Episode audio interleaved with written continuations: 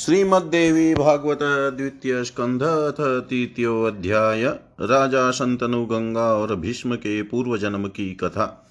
ऋषय ऊचु उत्पत्तिस्तु त्वया प्रोक्ता व्यासस्यामिततेजस सत्यवत्यास्तथा सूतविस्तरेण त्वया नग। तथाप्येकस्तु सन्देहश्चिते अस्माकं तु संस्थितः न निवर्तति धर्मज्ञ कथितेन त्वया नग माता व्यासस्य या प्रोक्ता नाम्ना सत्यवती शुभा सा कथं नृपतिं प्राप्ता सन्तनुं धर्मवित्तमम् निषादपुत्रीं स कथं वृतवान् नृपति स्वयं धर्मिष्ठपौरवो राजा कुलहीनाम संवृताम् सन्तनो प्रथमा पत्नी काहि अभूत्कथायाधुना भीष्मपुत्रोऽथ मेधावी वशोरंस कथं पुनः त्वया प्रोक्तं पुरा सूत राजा चित्राङ्गदकृत सत्यवत्याः सुतो वीरो भीष्मेणामिततेजसा चित्राङ्गदेहते वीरे कृतस्तदनुजस्तथा विचित्रवीर्यनामाशो सत्यवत्या सुतो नृप। ज्येष्ठे भीष्मे स्थिते पूर्वं धर्मिष्ठैरुपवत्यति ज्येष्ठे भीष्मे स्थिते पूर्वं धर्मिष्ठेरुपवत्यपि कृतवान् स कथं राज्यं स्थापितस्तेन जानता।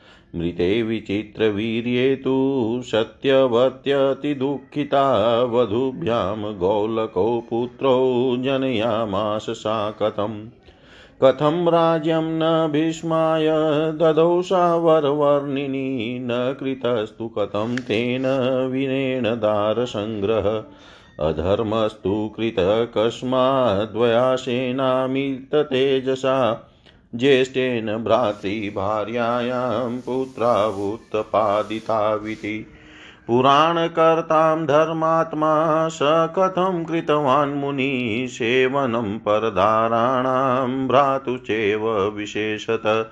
जुगुप्सितमिदं कर्मं स कथं कृतवान् मुनि।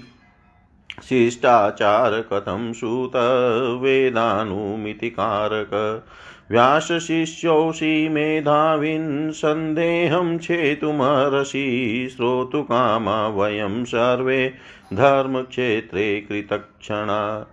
श्रुत उवाच, इक्ष्वाकुवंशप्रभवो महाभीष इति स्मृतः सत्यवान् धर्मशीलश्च चक्रवर्ती नृपोत्तम अश्वमेधसहस्रेण वाजपेयशतेन च तोषयामास देवेन्द्रं स्वर्गं प्राप महामति।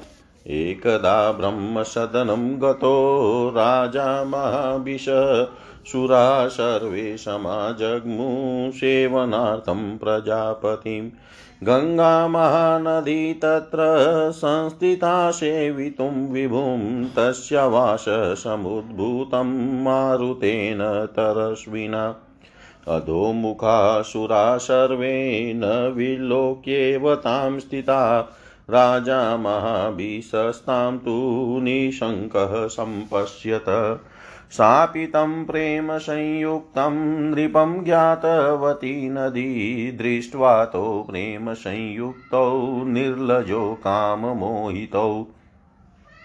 ब्रह्माचुकोपतौ तूर्णं शशाप च रुषान्वित, मत्र्यलोकेषु भूपालजन्म प्राप्य पुनर्दिवम्।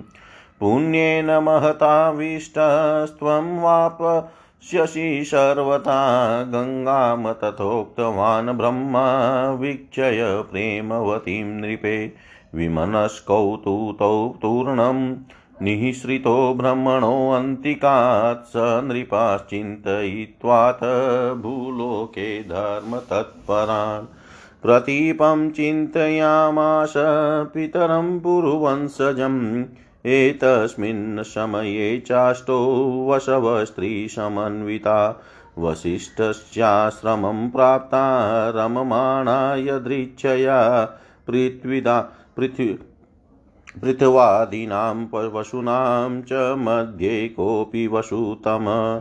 द्यौर्नामा तस्य भार्याथ नन्दिनीं गां ददश दृष्ट्वा पतिं सापप्रकस्येयं धिनुरुत्तमा द्यौस्तामाह वसिष्ठस्य गौरीयं शृणु सुन्दरी दुग्धमस्याः पिबेध्यस्तु नारी वा पुरुषोऽथवा अयुतायुर्भवेन्नूनं सदेवागतयौवन तच्छ्रुत्वा सुन्दरी प्राह मृत्युलोके अस्ति मे सखी। उशिनरस्य राजसे पुत्री परमशोभना, तस्य हेतो महाभाग, सवत्सां गां पयस्विनीम् आनयस्वाश्रमं श्रेष्ठं नन्दिनीं कामदां शुभां यावदस्यापय पीत्वा सखीमं सदेव हि मानुषेषु भवेदेका जरारोगविवर्जिता तच्छ्रुत्वा वचनं तस्या द्यौर्जहार च नन्दिनीम्। अवमन्यम्, अवन् अवमन्यमुनिं दास्तं प्रीत्वा ध्यैसहितो नग ऋतायामाथ नन्दिन्यां वसिष्ठस्तु महातपा। आजगामाश्रमपदं फलान्यादाय सत्वर नापश्यत यदा धेनुं संवत्साम स्वाश्रमे मुनि। मृगयामाश तेजस्वी गव्येरेषु वनेष्वपि नाशादिता यदा धेनुचुकोपातिशयं मुनि। वारुणीश्चापि विज्ञाय ध्यानेन वशुभिहृतां वशुभिः मे हृता धेनुर्यस्मान् मामवमन्यवै तस्मात् सर्वे जनिष्यन्ति, मानुषेषु न संशय, एवं शशापधर्मात्मा वसुस्तान् वारुणी स्वयम्।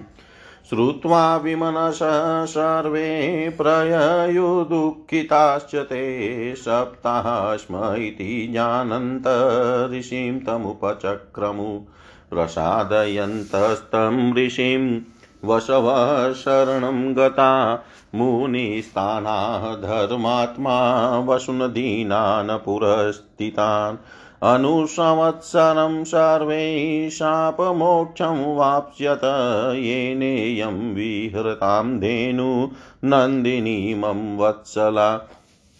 तस्माद्यौ मानुषे देहे दीर्घकालं वसिष्यति ते सप्ताहपति गच्छन्तीं गङ्गां दृष्ट्वा सरिद्वराम्। उच्युस्तां प्रणतः सर्वै शान्तां चिन्तातुरां नदीं। भविष्यामो वयं देवी कथं देवाः सुधासना मानुषाणां च जठरे चिन्तेयं महती न तस्मात् त्वं मानुषी भूत्वा जनयास्मान् सरिद्वरे। सन्तु न सन्तनूनां राजसीस्तस्य भार्यां भवानगे जातान् जाताञ्जले चास्मानि क्षिपीष्वसुरापगे एवं शापविनिर्मोक्षो भविता नात्र संशय तथेतयुक्ताश्च ते सर्वे जग्मुलोकं स्वकं पुनः। गङ्गापि निर्गता देवी चिन्तयमाना पुनः पुनः महाभिशो नृपो जात प्रतिपश्यत् सुतस्तदा। शन्तनूनां राजसी, धर्मात्मा सत्यसङ्गर, प्रतीयस्तु स्तुतिं चक्रे सूर्यस्यामिततेजस। तदा च सलिला तस्मानि श्रितावरवर्णिनी दक्षिणं शालसङ्काशं मुरुं भजे शुभानना।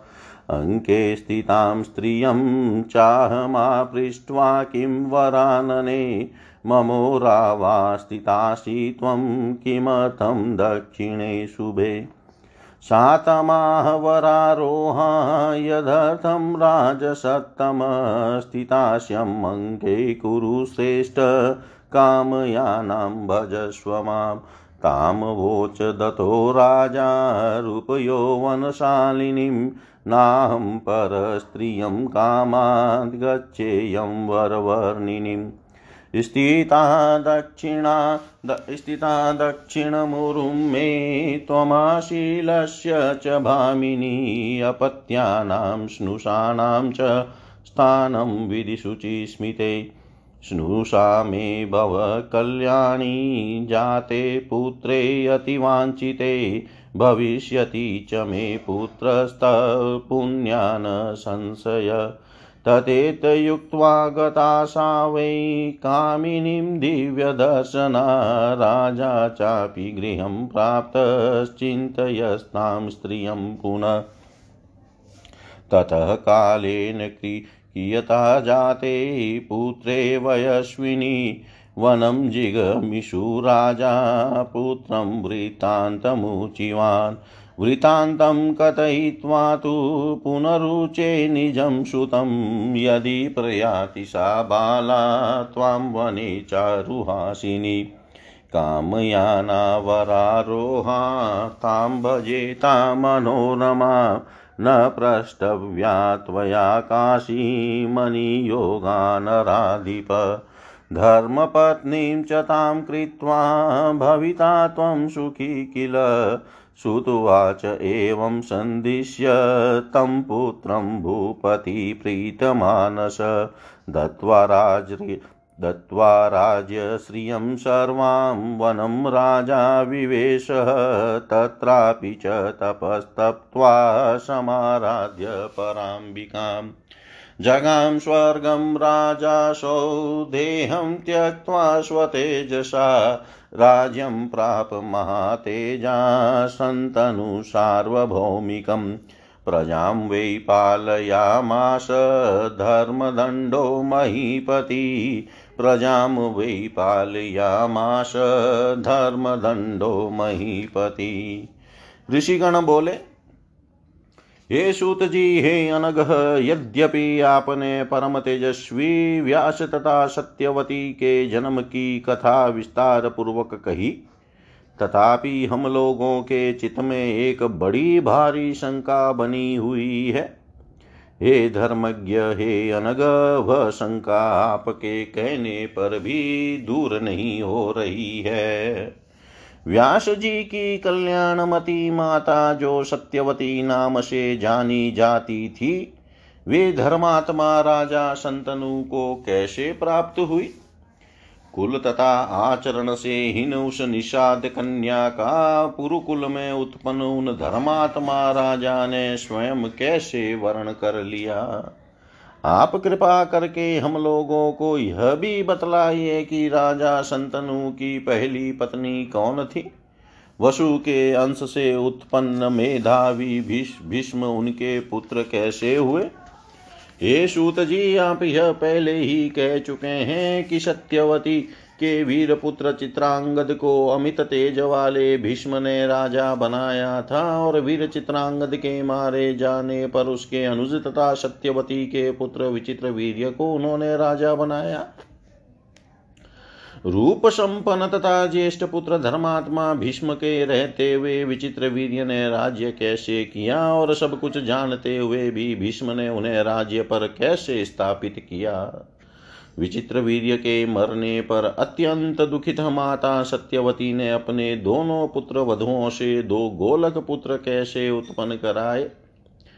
उन सुंदरी सत्यवती ने उस समय ज्येष्ठ पुत्र भीष्म को राजा क्यों नहीं बनाया और उन पराक्रमी भीष्म ने अपना विवाह क्यों नहीं किया? अमित तेजस्वी बड़े भाई, व्यास जी ने ऐसा अधर्म क्यों किया जो कि उन्होंने नियोग द्वारा दो पुत्र उत्पन्न किए? पुराणों के रचयिता व्यास मुनि ने धर्मज्ञ होते हुए भी ऐसा कार्य क्यों किया? ये सुत जी, क्या यही यही वेदों से अनुमोदित शिष्टाचार है? हे मेधाविन, आप व्यास जी के शिष्य हैं, इसलिए आप हमारी इन सभी शंकाओं का समाधान करने में समर्थ हैं। हम सभी इस धर्म क्षेत्र में इस प्रश्न, इन प्रश्नों के उत्तर सुनने को उत्सुक हो रहे हैं। सूत जी बोले, हे मुनियो इक्ष्वाकु कुल में महाभीष नाम के एक सत्यवादी धर्मात्मा और चक्रवर्ती राजा उत्पन्न हुए ऐसा कहा जाता है। उन बुद्धिमान राजा ने हज़ारों अश्वमेध तथा सैकड़ों वाजपेयी यज्ञ करके इंद्र को संतुष्ट किया और स्वर्ग प्राप्त किया था। एक बार राजा महाविष ब्रह्मलोक गए, वहाँ प्रजापति की सेवा के लिए सभी देवता आए हुए थे। उस समय देव नदी गंगा जी भी ब्रह्मा जी की सेवा में उपस्थित थी। उस समय तीव्रगामी पवन ने उनका वस्त्र उड़ा दिया। सभी देवता अपना सिर नीचा किए, उन्हें बिना देखे खड़े रहे। किंतु राजा महाभीषणी शंक भाव से उनकी ओर देखते रह गए। उन गंगा नदी ने भी राजा को अपने पर प्रेमाशक्त जाना। उन दोनों को इस प्रकार मुग्ध देकर ब्रह्मा जी क्रोधित हो गए और कोपाविष्ट होकर शीघ्र ही दोनों को साप दे दिया। हे राजन, मनुष्य लोक में तुम्हारा जन्म होगा। वहाँ जब तुम अधिक पुण्य एकत्र कर लोगे, तब पुनः स्वर्ग लोक में आओगे। गंगा को महाभीष राजा पर प्रेमाशक्त जानकर ब्रह्मा जी ने उन्हें गंगा को भी उसी प्रकार साप दे दिया। इस प्रकार वे दोनों दुखी मन से ब्रह्मा जी के पास से शीघ्र ही चले गए। राजा अपने मन में सोचने लगे कि मृत्यु लोक में कौन ऐसा राजा है जो धर्म परायण है? ऐसा विचार कर उन्होंने पूर्ववंशीय महाराज प्रतीप को ही पिता बनाने का निश्चय कर लिया। इसी बीच आठों वसु अपने अपनी स्त्री के साथ विहार करते हुए स्वेच्छया महर्षि वशिष्ठ के आश्रम पर आ पहुँचे। उन पृथुवादी वसुओं में ध्यो नामक एक श्रेष्ठ वसु थे। उनकी पत्नी ने नंदिनी गौ को देखकर अपने पति से पूछा कि यह सुंदर गाय किसकी है? ध्यो ने उससे कहा, हे सुंदरी, सुनो, यह महर्षि वशिष्ठ जी की गाय है। इस गाय का दूध स्त्री या पुरुष जो कोई भी पीता है, उसकी आयु दस हज़ार वर्ष की हो जाती है और उसका यौवन सर्वदा बना रहता है। यह सुनकर उस सुंदरी स्त्री ने कहा, मृत्यु लोक में मेरी एक सखी है। मेरी वह सखी राजसी उसी नर की परम सुंदरी कन्या है। हे महाभाग, उसके लिए अत्यंत सुंदर तथा सब प्रकार की कामनाओं को देने वाली इस गाय को बछड़े सहित अपने आश्रम में ले चलिए। जब मेरी सखी इसका दूध पिएगी, तब वह निर्जरा एवं रोग रोहित होकर मनुष्यों में एकमात्र अद्वितीय बन जाएगी। उसका वचन सुनकर ध्यो नाम के वसु ने पृथु आदि अष्ट वसुओं के साथ जितेंद्रिय मुनि का अपमान करके नंदिनी का अपहरण कर लिया। नंदिनी का हरण हो जाने पर महातपस्वी वशिष्ठ फल लेकर शीघ्र ही अपने आश्रम आ गए। जब मुनि ने अपने आश्रम में बछड़े सहित नंदनी गाय को नहीं देखा, तब वे तेजस्वी मनो एवं गुफाओं में उसे ढूँढने लगे। जब वह गाय नहीं मिली, तब वरुण पुत्र मुनि वशिष्ठ जी ने ध्यान योग से उसे वसुओं के द्वारा हरी गई जानकर अत्यंत कुपित हुए। वसुओं ने मेरी अवमानना करके मेरी गौ चुरा ली है, वे भी, वे सभी मानव योनि में जन्म ग्रहण करेंगे, इसमें संदेह नहीं है। इस प्रकार धर्मात्मा वशिष्ठ जी ने उन वसुओं को साप दिया। यह सुनकर वे सभी खिन्न मस यह सुनकर वे सभी वसु खिन्न मनस्क और दुखित हो गए और वहाँ से चल दिए। हमें साप दे दिया गया है। यह जानकर वे ऋषि वशिष्ठ के पास पहुँचे और उन्हें प्रसन्न करते हुए वे, वे सभी वसु उनके शरणागत हो गए। तब धर्मात्मा मुनि वशिष्ठ जी ने उन सामने खड़े वसुओं को देख कर कहा, तुम लोगों में से सात वसु एक एक वर्ष के अंतराल से ही साप से मुक्त हो जाएँगे, परंतु जिसने मेरी प्रिय सवत्सा नंदनी का अपहरण किया है, वह ध्यो नामक वसु मनुष्य शरीर में ही बहुत दिनों तक रहेगा। उन अभिशप्त वसुओं ने मार्ग में जाती हुई नदियों में उत्तम गंगा जी को देख कर उन अभिशप्त तथा चिंतातुर गंगा जी से प्रणाम पूर्वक कहा, हे देवी, अमृत पीने वाले हम देवता मानव कुक्षी से कैसे उत्पन्न होंगे? यह हमें महान चिंता है। अतः हे नदियों में श्रेष्ठ आप ही मानुषी बनकर हम लोगों को जन्म दें। पृथ्वी पर संतनु नामक एक राजर्षि है। हे हनगे, आप उन्हीं की भार्य बन जाए और हे सुरापगे हमें क्रमशः जन्म लेने पर आप जल में छोड़ती जाएँ। आपके ऐसा करने से हम लोग भी साप से मुक्त हो जाएँगे, इसमें संदेह नहीं है। गंगा जी ने जब उनसे तथास्तु कह दिया, तब वे सब वसु अपने अपने लोक को चले गए और गंगा जी भी बार बार विचार करती हुई वहीं से चली गई। उस समय राजा महाभीष्ण ने राजा प्रतीप के पुत्र के रूप में जन्म लिया, हुनी का नाम संतनु पड़ा जो सत्य प्रतिज्ञा एवं धर्मात्मा राजर्षि हुए महाराज प्रतीप ने परम तेजस्वी भगवान सूर्य की आराधना की। उस समय जल में से एक परम सुंदर स्त्री निकल पड़ी और वह सुमुखी आकर तुरंत ही महाराज के साल वृक्ष के समान विशाल दाहिने जंगे पर विराजमान हो गई। अंक में बैठी हुई उस स्त्री से राजा ने पूछा, हे वरान, ने तुम मुझसे बिना पूछे ही मेरे शुभ दाहिने जंगे पर क्यों बैठ गई? उस सुंदरी ने उनसे कहा, हे नृपश्रेष्ठ, हे कुरुश्रेष्ठ, मैं जिस कामना से आपके अंक में बैठी हूँ, उस कामना वाली मुझे आप स्वीकार करें। उस रूप यौवन संपन्ना सुंदरी से राजा ने कहा मैं किसी सुंदरी पर स्त्री की काम की इच्छा से नहीं स्वीकार करता। हे भामिनी, हे शुचि स्मिते, तुम मेरे दाहिने जंगे पर प्रेम पूर्वक आकर बैठ गई हो। उसे तुम पुत्रों तथा पुत्र वधुओं का स्थान समझो। अतः हे कल्याणी, मेरे मनोवांछित पुत्र के उत्पन्न होने पर तुम मेरी पुत्र वधु हो जाओ। तुम्हारे पुण्य से मुझे पुत्र हो जाएगा, इसमें संशय नहीं है।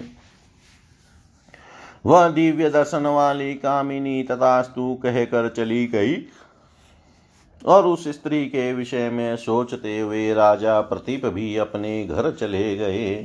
समय बीतने पर पुत्र के युवा होने पर वन जाने की इच्छा वाला वाले राजा ने अपने पुत्र को वह समस्त पूर्व वृतांत कह सुनाया। सारी बात बताकर राजा ने अपने पुत्र से कहा, यदि वह सुंदरी बाला तुम्हें कभी वन में मिले और अपनी अभिलाषा प्रकट करे तो उस मनोरमा को स्वीकार कर लेना तथा उससे मत पूछना कि तुम कौन हो। यह मेरी आज्ञा है। उसे अपनी धर्म पत्नी बनाकर तुम सुखी रहोगे। सूत जी बोले, इस प्रकार अपने पुत्र को आदेश देकर महाराज प्रतीप प्रसन्नता के साथ उन्हें सारा राज्य वैभव सौंप कर वन को चले गए। वहाँ जाकर वे तप करके तथा आदि शक्ति भगवती जगदम्बिका की आराधना करके अपने तेज से शरीर छोड़कर स्वर्ग चले गए। महातेजस्वी राजा संतनु ने सार्वभौम राज्य प्राप्त किया और वे धर्म पूर्वक प्रजा का पालन करने लगे। इति श्रीमद्देवी भागवते महापुराणे अष्टादशसहस्रयां संहितायाम् द्वितीयस्कन्धे प्रतिपसङ्काशाञ्छन्तनुजन्मवर्णनं नाम तृतीयोऽध्याय सर्वं श्रीशां सदाशिवार्पणम् ॐ विष्णवे नमः, ॐ विष्णवे नमः, ॐ विष्णवे नमः। श्रीमद्देवी भागवतः द्वितीयस्कन्ध, अथ चतुर्थोऽध्याय। गंगा जी द्वारा संतनु का पति रूप में वर्ण सात पुत्रों का जन्म तथा गंगा का उन्हें अपने जल में प्रवाहित करना। आठवें पुत्र के रूप में भीष्म का जन्म तथा उनकी शिक्षा दीक्षा। श्रुतुवाच प्रतिपेयथ दिवं याते सन्तनु सत्यविक्रम, बभूव मृगया शीलो निघ्नव्याघ्रान् मृगान् नृप स कदाचिद्वने घोरे गङ्गातीरे चरनृप ददश मृगसावाचीं सुन्दरीं चारुभूषणाम्। दृष्ट्वा तां नृपतिमग्नपित्रोक्तेयं वरानना रूपयौवनसम्पन्ना सा चा लक्ष्मीरिवापरा पिबनमुखाम्बुजं तस्या न तृप्तिमगं नृप हृष्टरोमा भवत् तत्र व्याप्तचित्त इवानग। महाभीशंसापि मत्वा प्रेमयुक्ता बभूव किञ्चिन्मन्द स्मितं कृत्वा तस्तावग्रे नृपस्य च वीक्षय तामसितापाङ्गीं राजा प्रीतमनाभृशम् उवाच मधुरं वाक्यं शान्तय वयंसलक्षणया गिरा। देवी वा त्वं च वामो वामोरुमानुषी वा वरानने गन्धर्वीं वातसयक्षी वा नागकन्याप्सरापि वा। याशिकाशिवरारोहे भार्यां मे भव सुन्दरी प्रेमयुक्तस्मितेव त्वं धर्मपत्नी भवाद्य मे। श्रुतुवाच राजा तां नाभिजानाति, गङ्गेयमिति निश्चितं, महाभीषं समुत्पन्नं, नृपं जानाति जाह्नवी। पूर्वप्रेमसमायोगान् श्रुत्वा वाचं नृपश्यताम् उवाच नारी राजानं स्मितपूर्वमिदं वच। स्त्रियुवाच जानामि त्वां नृपश्रेष्ठ प्रतिपतनयं शुभं। कानवाञ्चति चार्वङ्गी भावित्वा तसदृशं पतिं। वागबन्धेन नृपश्रेष्ठ, वदिष्यामि पतिं किल? शृणु मे समयं राजन्, वृणोमि त्वां नृपोत्तम। यच्च कुर्यामहं कार्यं शुभं वा यदि वा शुभं न निषेध्या त्वया राजन् वक्तव्यं तथा प्रियम् यदा च त्वं नृपश्रेष्ठ न करिष्यसि वे मैव च तदा मुक्त्वा गमिष्यामि यथेष्टदेशं मारिष। स्मृत्वा जन्मवशूनां सा प्रार्थनापूर्वकम् हृदि महाभिषच्य प्रेमात् विचिन्त्येव च जाह्नुवि। तथेतयुक्तात् सा देवी चकार नृपतिं पतिम् वृता नृपेणात् गङ्गामानुषरूपिणी। नृपस्य मन्दिरं प्राप्ता सुभगावरवर्णिनी नृपतिस्तां समासाद्य चिक्रीडोपवने शुभे। सापि तं रमयामाश, भावज्ञा वै वराङ्गना न बुबोध नृपक्रीडान् कत्तानवशगणानगनत स तया मृगसावाच्या सच्या शतक्रतुर्यथा, सा सर्वगुणसम्पन्ना, सोऽपि कामविचक्षण। रेमा ते मन्दिरे दिव्यै रमानारायणाविव एवं गच्छति काले सा ददार नृपतेस्तदा गर्भं गङ्गावशुं पुत्रं शुशुषे चारुलोचना जातमात्रं सुतं वारी चिक्षेपेव द्वितीयके। तृतीयेऽथ चतुर्थेऽथ पञ्चमे, षष्ठ एव च सप्तमेवाहते पुत्रे राजा चिन्तापरोऽभवत् किं करोम्यद्य वंशो मे कथं स्यात् सुस्थिरो भुवि, सप्तपुत्रा हतानुन्मनया पापरूपया।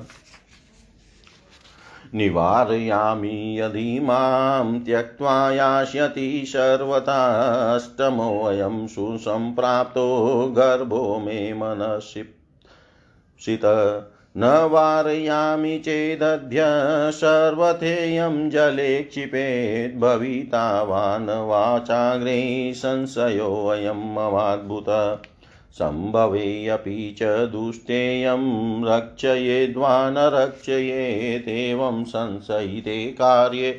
किं कर्तव्यं मयाधुना वंशस्य रक्षणार्थं हि यत्नकार्यपरो मया। तत्काले यदा जातपुत्रोऽयमष्टमो वसु।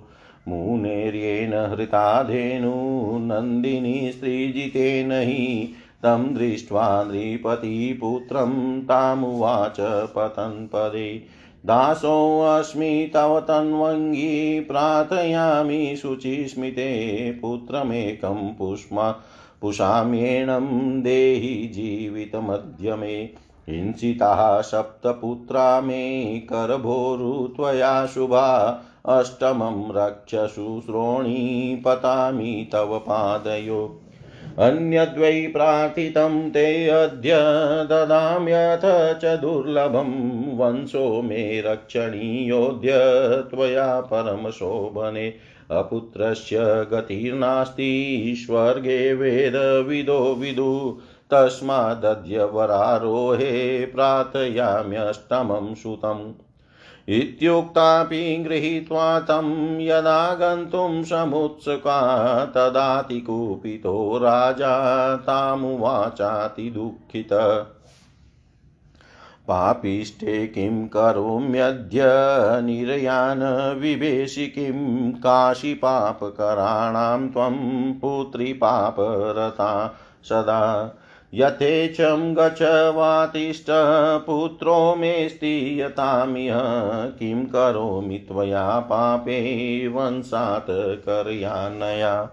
एवं वदति भूपाले सा गृहीत्वा श्रुतं शिशुं। गच्छन्ति वचनं कोपसंयुता तमुवाच पुत्रकामाशुतं त्वेनं पालयामि वने गता, समयो मे गमिष्यामि वचनं हि अन्यथा कृतं गङ् गङ्गां माँ वै विजानीहि देवकार्यार्थमागतां, वशवस्तु पुरा सप्ता, वसिष्ठेन महात्मना।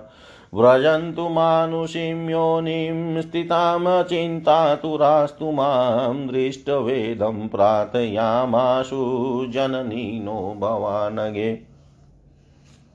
तेभ्यो दत्त्वा वरं जाता पत्नी ते नृपशतं देवकार्यार्थसिद्ध्यर्थं जानीहि सम्भवो मम सप्त ते वशवपुत्रा मुक्ता शापदृशेस्तु ते कियन्तं कालमेकोऽयं तव पुत्रो भविष्यति गङ्गादतमिमं पुत्रं गृहाण शन्तनो स्वयं वसुं देवं विदित्वेनं सुखं भुक्ष्वं सुतोद्भवम् गाङ्गेयोऽयं महाभाग, भविष्यति बलाधिक अद्य तत्र न मनयाम्येनं यत्र त्वं वै मया वृत। दास्यामि यौवन्प्राप्तं पालयित्वा महीपते न मातृरहितपुत्रो, जीवेन च सुखी भवेत्। इत्युक्त्वान्तर्दधे गङ्गा तं गृहीत्वा च बालकं राजा चातीव दुःखात् संस्थितो निजमन्दिरे। भार्याविरहजं दुःखं तदा पुत्रस्य चाद्भुतं सर्वदा चिन्तयन्नास्ते राज्यं कुर्वन्महीपति। एवं गच्छति कालेऽथ नृपतिमृगयां गत निघ्नरन्नमृगगाणान् बाणे महिषान् शुकुरानपि। गङ्गातीरमनुप्राप्त स राजा नदीं स्तोकजलां दृष्ट्वा विस्मितः स महीपति। तत्र पश्यत् कुमारं तं मुञ्चन्तं विशिखान् बहून् आकृष्य च महाचापं क्रीडन्तं सरितस्तटे। तं वीक्षय विस्मितो राजा न स्म जानाति किंचन नोपलेभे स्मृतिं भूप पुत्रोऽयं मम वानवान् दृष्टवाप्यमानुषं कर्मं बाणेषु लघुहस्ततां विद्यां वा प्रतिमां रूपं तस्य वै पप्रच्छा विस्मितो राजा कस्य पुत्रोऽसि चानग नोवाच किञ्चिद्वीरो वशो मुञ्चचिलिमुखानत अन्तर्धानं गतशोथ राजा चिन्तातुरोऽभवत् कोऽयं मम सुतो बाल, किं करोमि व्रजामिकम् गङ्गामतुष्टावभूपालस्थितिस्तत्र समाहित। दर्शनं सा ददोचाथ चारुरूपा यथा पुरा। दृष्ट्वा तां चारु सर्वाङ्गीं बभाषे नृपति स्वयं कोऽयं गङ्गे गतो बालो, मम त्वं दर्शयाधुना गङ्गोवाच पुत्रोऽयं तव राजेन्द्र रक्षितश्चाष्टमो वशु ददामि तव हस्ते तु गाङ्गेयोऽयं महातपा। कीर्तिकर्ताकुलस्यास्य भविता तव सुव्रत पठितस्त्वखिलान् वेदान् धनुर्वेदं च शाश्वतम्। वसिष्ठस्याश्रमे दिव्ये संस्थितोऽयं सुतस्तव सर्वविद्याविधानज्ञ सर्वार्थं कुशलशुचि यद्वेदजामदग्न्यौ असो तद्वेदायं सुतस्तव। गृहाण गच्छ राजेन्द्र सुखी भव नराधिप इत्युक्त्वान्तर्दधे गङ्गा दत्त्वा पुत्रं नृपाय वै नृपतिस्तु मुदा युक्तो बभुवाति सुखान्वित। समालिङ्गय सूतं राजा समाग्राय च मस्तकं समारोप्य रथे पुत्रं स्वपुरं च प्रचक्रमे गत्वा गजाव्यं राजा चकारोत शवमुत्तमं देवज्ञं च समाहूय पप्रच च शुभं दिनम् समाहृत्य प्रजा सर्वां सचिवान् सर्वश शुभान् योवराजे यत गाङ्गेयं स्थापयामास पार्थिव। कृत्वा तुं तं युवराजानां पुत्रं सर्वगुणान्वितम्। सुखमाश स धर्मात्मा न सस्मार च जाह्नवीं श्रुत्वाच एतद्वः कथितं सर्वं कारणं वशुशापजं गाङ्गेयस्य ततोत्पत्तिं जाह्नव्यां सम्भवं तथा गङ्गावतरणं पुण्यं वशुनाम सम्भवं तथा य शृणोति नरपापान्मुच्यते नात्र संशय। पुण्यं पवित्रमाख्यानं कथितं मुनिषत्तमा यथा मया श्रुतं व्यासात् पुराणं वेदसंहितं श्रीमद्भागवतं पुण्यं नानाख्यानकथान्वितं द्वैपायनमुखोद्भूतं पञ्चलक्षणसंयुतम्। शृण्वतां सर्वपापघ्नं शुभ सुखदं तथा इतिहासमिमं पुण्यं कीर्तितं मुनिषत्तमा। इतिहासमिमं पुण्यं कीर्तितं मुनिषत्तमा।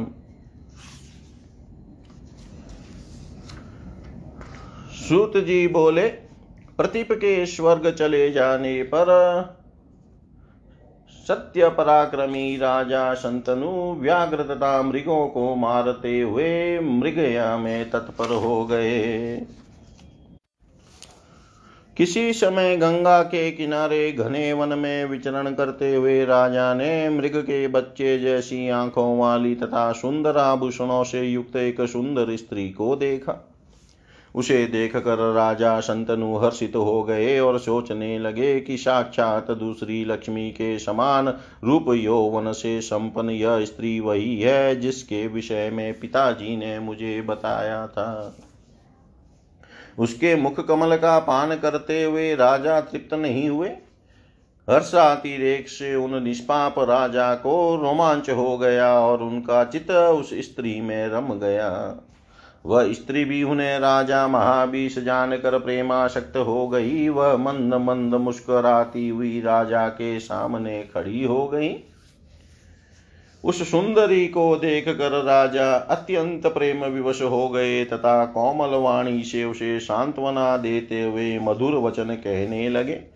हे वामोरु हे सुमुखी तुम कोई देवी मानुषी गंधर्वी यक्षी नाग कन्या अथवा अप्सरा तो नहीं हो हे वरारोहे, तुम जो कोई भी हो, मेरी भार्या बन जाओ। हे सुंदरी, तुम प्रेम पूर्वक मुस्कुरा रही हो, अब मेरी धर्म पत्नी बन जाओ। सूत जी बोले, राजा संतनु तो निश्चित रूप से नहीं जान सके कि ये वे ही गंगा है। किंतु गंगा ने उन्हें पहचान लिया कि ये संतनु के रूप में उत्पन्न वही राजा महाभीष है। पूर्वकालीन प्रेम वश राजा संतनु के उस वचन को सुनकर उस स्त्री ने मंद मुस्कान करके यह वचन कहा स्त्री बोली, हे नृप श्रेष्ठ, मैं यह जानती हूँ कि आप महाराज प्रतिप के योग्य पुत्र हैं। अतः भला कौन ऐसी स्त्री होगी जो संयोग वश अपने अनुरूप पुरुष को पाकर भी उसे पति रूप में स्वीकार न करेगी? हे नृप श्रेष्ठ, वचन बद करके ही मैं आपको अपना पति स्वीकार करूँगी। हे राजन, हे नृपोतम अब आप मेरी शर्त सुनिए, जिससे मैं आपका वर्ण कर सकूँ। हे राजन, मैं भला बुरा जो भी कार्य करूँ, आप मुझे मना नहीं करेंगे, तथा न कोई अप्रिय बात ही कहेंगे। जिस समय आप मेरा यह वचन नहीं मानेंगे, उसी समय हे मान्य नृप श्रेष्ठ मैं आपको त्याग कर जहाँ चाहूँगी, उस जगह चली जाऊँगी। उस समय प्रार्थना पूर्वक पशुओं के जन्म ग्रहण करने का स्मरण करके तथा महाभीष के पूर्वकालीन प्रेम को अपने मन में सोच करके गंगा जी ने राजा संतनु के तथास्तु कहने पर उन्हें अपना पति बनाना स्वीकार कर लिया। इस प्रकार मानवी रूप धारण करने वाली रूपवती तथा सुंदर वर्ण वाली गंगा महाराज संतनु की पत्नी बनकर राजभवन में पहुँच गई। राजा संतनु ने पाकर सुंदर उपवन में विहार करने लगे। भावों को जानने वाली वे सुंदरी गंगा भी राजा संतनु के साथ विहार करने लगी। उनके साथ महाराज संतनु को क्रीड़ा करते अनेक वर्ष बीत गए, पर उन्हें समय बीतने का बोध ही न हुआ। वे उन मृगलोचना के साथ उसी प्रकार विहार करते थे, जिस प्रकार इंद्रना, इंद्राणी के साथ इंद्र सर्वगुण संपन्ना गंगा तथा चतुर संतनु भी दिव्य भवन में लक्ष्मी तथा नारायण की भांति विहार करने लगे। इस प्रकार कुछ समय बीतने पर गंगा जी ने महाराज संतनु से गर्भ धारण किया और यथा समय उन सुनयनी ने एक वसु को पुत्र रूप में जन्म दिया। उन्होंने उस बालक को उत्पन्न होते ही तत्काल जल में फेंक दिया। इस प्रकार दूसरे, तीसरे, चौथे, पांचवे, छठे तथा सातवें पुत्र के मारे जाने पर राजा संतनु को बड़ी चिंता हुई। उन्होंने सोचा, अब मैं क्या करूँ? मेरा वंश इस पृथ्वी पर सुस्थिर कैसे होगा? इस पापिनी ने मेरे सात पुत्र मार डाले। यदि इसे रोकना, रोकता हूँ तो यह मुझे त्याग कर चली जाएगी। मेरी, मेरा बिलासिता आठवा गर्भ भी इसे प्राप्त हो गया है। यदि अब भी मैं इसे रोकता नहीं हूँ तो यह इससे भी जल में फेंक देगी। यह भी मुझे महान संदेह है कि भविष्य में कोई और संतति होगी अथवा नहीं, यदि उत्पन्न हो भी तो पता नहीं कि यह दुष्टा उसकी रक्षा करेगी अथवा नहीं। इस संशय की स्थिति में मैं अब क्या करूँ? वंश की रक्षा के लिए मुझे कोई दूसरा यत्न करना ही होगा। तदंतर यथा संभव जब वह आठवा ध्यो नामक वसुपुत्र रूप में उत्पन्न हुआ जिसने अपनी स्त्री के वशीभूत होकर वशिष्ठ की नंदनी गौ का हरण कर लिया था, तब उस पुत्र को देख कर राजा संतनु गंगा जी के पैरों पर गिरते हुए कहने लगे, हे तनवंगी, मैं तुम्हारा दास हूँ। हे शुचि स्मिते, मैं प्रार्थना करता हूँ। मैं इस पुत्र को पालना चाहता हूँ, अतः इसे जीवित ही मुझे दे दो। हे कर भोरु, तुमने मेरे साथ सुंदर पुत्रों को मार डाला, हे कर भोरु तुमने मेरे सात सुंदर पुत्रों को मार डाला। किंतु इस आठवें पुत्र की रक्षा करो। हे सुश्रोणी, मैं तुम्हारे पैरों पर पड़ता हूँ। हे परम रूपवती, इसके बदले तुम मुझसे जो मांगोगी, मैं वह दुर्लभ वस्तु भी तुम्हें दे दूँगा। अब तुम मेरे वंश की रक्षा करो। वेद विद विद्वानों ने कहा है कि पुत्रहीन मनुष्य की स्वर्ग में भी गति नहीं होती। इसी कारण हे सुंदरी, अब मैं इस आठवें पुत्र के लिए याचना करता हूँ। राजा संतनु के ऐसा कहने पर भी जब गंगा उस पुत्र को लेकर जाने को उद्यत हुई, तब उन्होंने अत्यंत कुपित एवं दुखित होकर उनसे कहा, हे पापिनी, अब मैं क्या करूँ? क्या तुम नरक से भी नहीं डरती? तुम कौन हो? लगता है कि तुम पापियों की पुत्री हो, तभी तो तुम सदा पाप कर्म में लगी रहती हो। अब तुम जहाँ चाहो, वहाँ जाओ, या रहो, किंतु यह पुत्र यहीं रहेगा। हे पापिनी, अपने वंश का अंत करने वाली ऐसी तुम्हें रखकर भी मैं क्या करूँगा? राजा के ऐसा कहने पर उस नवजात शिशु को लेकर जाती हुई गंगा ने क्रोधपूर्वक उनसे कहा पुत्री का पुत्र की कामना वाली मैं भी उस पुत्र को वन में ले जाकर पालूँगी। शर्त के अनुसार अब मैं चली जाऊँगी, क्योंकि आपने अपना वचन तोड़ा है। हे राजन, मुझे आप गंगा जानिए। देवताओं का कार्य संपन्न करने के लिए ही मैं यहाँ आई थी। महात्मा वशिष्ठ ने प्राचीन काल में आठों वसुओं को साप दिया था कि तुम सब मनुष्य योनि में जन, जाकर जन्म लो। तब चिंता से व्याकुल होकर आठों वसु मुझे वहाँ स्थित देखकर कहने लगे, हे अनगे, आप हमारी माता माता बने। अतः इंद्रिप श्रेष्ठ उन्हें वरदान देकर मैं आपकी पत्नी बन गई। आप ऐसा समझ लिए, लीजिए कि देवताओं का कार्य सिद्ध करने के लिए ही मेरा जन्म हुआ है। वे सातों वसु तो आपके पुत्र बनकर ऋषि के साप से विमुक्त हो गए। यह आठवा वसु कुछ समय तक आपके पुत्र रूप में विद्यमान रहेगा। अतः हे महाराज, संतनु, मुझे गंगा के द्वारा दिए हुए पुत्र को आप स्वीकार कीजिए। मुझ गंगा के द्वारा दिए हुए पुत्र को आप स्वीकार कीजिए। इसे आठवा वसु जानते हुए आप पुत्र सुख का भोग करें, क्योंकि हे महाभाग, यह गांगे, यह बड़ा ही बलवान होगा। अब इसे मैं वहीं ले जा रही हूँ, जहाँ मैंने आपका पति रूप से वर्ण किया था। हे राजन, इसे पाल कर इसके युवा होने पर मैं पुनः आपको दे दूँगी, क्योंकि मातृहीन बालक न जो, न जी पाता है और न सुखी रहता है। ऐसा कहकर उस बालक को लेकर गंगा वही अंतर्धान हो गई। राजा भी अत्यंत दुखित होकर अपने राजभवन में रहने लगे। महाराज, संतनु, स्त्री तथा पुत्र के वियोग जन्य महान कष्ट का सदा अनुभव करते हुए भी किसी प्रकार राज्य कार्य संभालने लगे।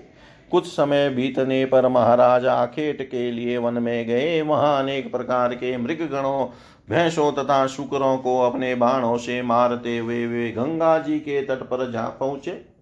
उस नदी में बहुत थोड़ा जल देखकर वे राजा संतनु बड़े आश्चर्य में पड़ गए। उन्होंने वहाँ नदी के किनारे खेलते हुए एक बालक को महान धनुष को खींचकर बहुत से बाणों को छोड़ते हुए देखा। उसे देखकर राजा संतनु बड़े विस्मित हुए और कुछ भी नहीं जान पाए। उन्हें यह भी स्मरण न हो पाया कि यह मेरा पुत्र है या नहीं।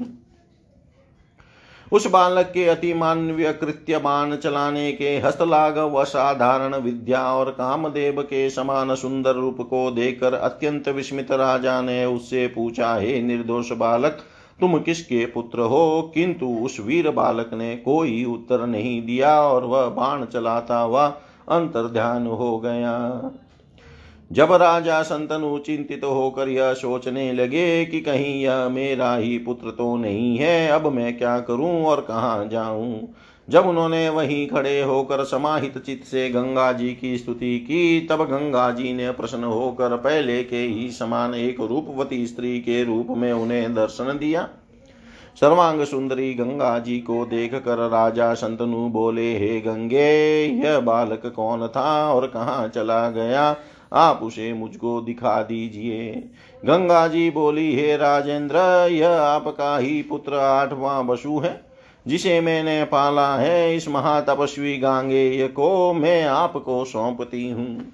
ये सुव्रत यह बालक आपके स्कूल की कीर्ति को बढ़ाने वाला होगा। इसे सभी वेद वेद शास्त्र एवं शाश्वत धनुर्वेद की शिक्षा दी गई है।